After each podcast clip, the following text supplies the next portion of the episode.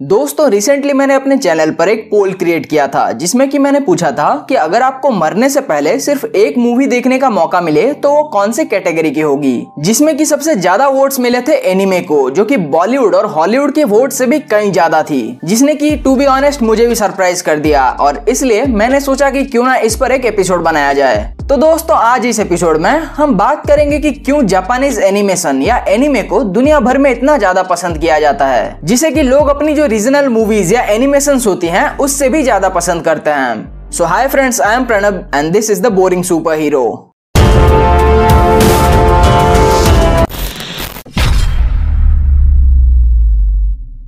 दोस्तों एनीमे के इतना पॉपुलर होने के रीजंस के बारे में बात करने से पहले, मैं आपको एक छोटा सा फैक्ट बताना चाहूँगा। और वो ये कि इस पूरी दुनिया में जितनी भी कंट्रीज़ के टोटल एनिमेशन हैं, उनमें से 70 परसेंट सिर्फ़ जापानीज एनीमे ही कवर करती हैं। और 2019 में किए गए एक सर्वे के मुताबिक, जब लोगों को अलग अलग एनिमेशन का ऑप्शन दिया गया तो उसमें से 82 परसेंट लोगों ने एनिमे को ही सिलेक्ट किया। यानी कि उन्हें एनिमे देखना बाकी किसी भी एनिमेशन से ज़्यादा अच्छा लगता था। सो so, दोस्तों अब बात करते हैं हमारे आज के मेन टॉपिक के बारे में कि आखिर क्यों एनीमे को वर्ल्ड वाइड इतना ज़्यादा पसंद किया जाता है।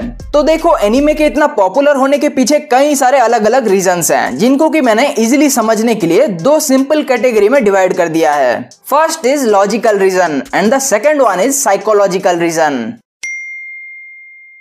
तो दोस्तों, पहले बात करते हैं लॉजिकल रीजन के बारे में। यानी कि वो वाले रीजन जो कि एनिमे के बेसिक से जुड़ी हुई हैं लाइक डिज़ाइन क्वालिटी और एनिमेशन वगैरह।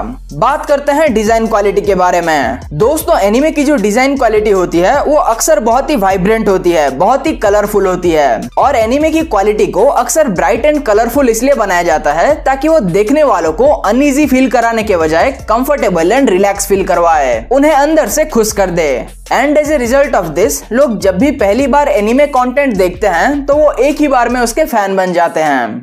दोस्तों, अब बात करते हैं एक एनिमे के क्रिएशन से जुड़े उस खास सीक्रेट के बारे में, जो कि किसी भी एनिमे को इतना पॉपुलर बनाती है। दोस्तों, आजकल जहाँ दुनिया भर में एनिमेशन को कंप्यूटर सॉफ्टवेयर के हेल्प से बनाया जाता है, वहीं आज भी जापान में 50 टू 60 परसेंट एनिमे को हाथ से बनाया जाता है। यानी कि आर्टिस्ट कई सारी अलग अलग ड्रॉइंग्स बनाते हैं और एंड में उन्हें एक साथ जोड़ देते हैं, जिससे की वो एक वीडियो की तरह लगने लगती है। सेम वैसे ही, जैसे की हम बचपन में फ्लिप बुक बनाया करते थे। बट यहाँ एक कैच है। दोस्तों, जब भी हम कोई भी वीडियो देखते हैं तो वो जनरली आइदर 30 एफपीएस या 60 एफपीएस की होती है। जहाँ 60 एफपीएस का मतलब है 60 फ्रेम्स पर सेकेंड यानी कि एक सेकेंड की वीडियो बनाने के लिए 60 स्टिल स्लाइड्स का इस्तेमाल किया जाता है। और अगर बात करें हाथों से बनाए जाने वाले एनिमे की तो एक सेकेंड की वीडियो बनाने के लिए आर्टिस्ट को सिक्सटी ड्रॉइंग बनानी पड़ती है। और अगर उन्हें एक घंटे की कोई मूवी बनानी है तो इसके लिए उन्हें टू लाख सिक्सटीन थाउज़ेंड बनानी पड़ती है। जो कि बहुत ही ज़्यादा है। तो दोस्तों, अब आप सोच सकते हैं कि एक छोटे से एक घंटे की एनिमे मूवी बनाने के लिए कितना ज़्यादा वक्त लगता होगा।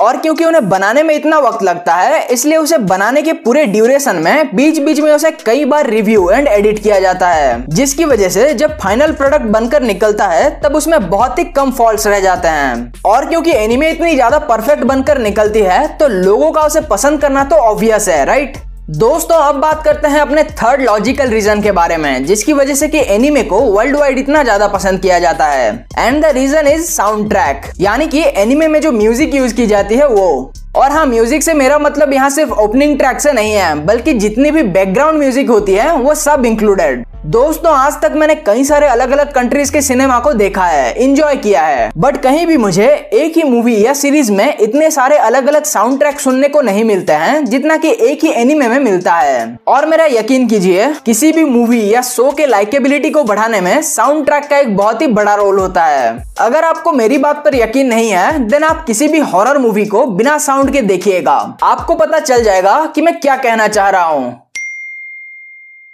तो दोस्तों, अब आते हैं इस एपिसोड के दूसरे पार्ट में। यानी कि बात करते हैं साइकोलॉजिकल रीजंस के बारे में, जिसकी वजह से कि एनिमे दुनिया भर में इतनी ज़्यादा पॉपुलर है। दोस्तों, पहला रीजन तो यह है कि किसी भी एनिमे में हमें कैरेक्टर्स की ना सिर्फ़ आगे की स्टोरी दिखाई जाती है, बल्कि उसके पास्ट को भी प्रॉपरली एक्सप्लोर किया जाता है, जिसकी वजह से हम एक कैरेक्टर से प्रॉपरली कनेक्ट हो पाते हैं। हम जान पाते हैं कि जो भी वो कैरेक्टर आज है, उसके पीछे उसकी क्या जर्नी रही थी, उसने अपने लाइफ में क्या क्या स्ट्रगल्स फेस किए थे। सेकेंड रीजन दोस्तों, किसी भी मूवी या सीरीज़ में जनरली एक मेल और एक फीमेल लीड कैरेक्टर होते हैं और पूरी स्टोरी उन्हीं के आसपास रिवॉल्व करती है। बट एनीमे में ऐसा नहीं होता है। एनीमे में हमें मेन कैरेक्टर्स के साथ साथ साइड कैरेक्टर्स की भी लाइफ की स्टोरी बताई जाती है, जिसकी वजह से हम उनके साथ भी प्रॉपरली कनेक्ट कर पाते हैं और पूरे एनीमे को अच्छे से एंजॉय कर पाते हैं। और finally third and the most important reason दोस्तों, कोई भी एनिमे प्योरली फिक्शनल नहीं होता, बाकी मूवीज़ और सीरीज़ की तरह. चाहे वो कोई स्लाइस ऑफ़ लाइफ एनिमे हो साइंस फिक्शन एनिमे हो, या कोई इसे काई काइंड ऑफ़ एनिमे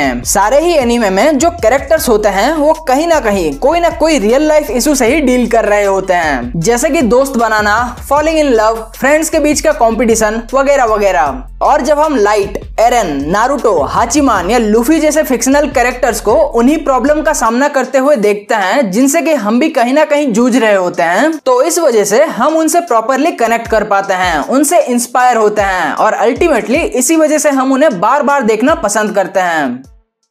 तो दोस्तों ये थी मेरी एक छोटी सी एनालिसिस कि क्यों एनीमे को दुनिया भर में इतना ज़्यादा पसंद किया जाता है। आई होप कि आपको मेरी ये एनालिसिस पसंद आई होगी।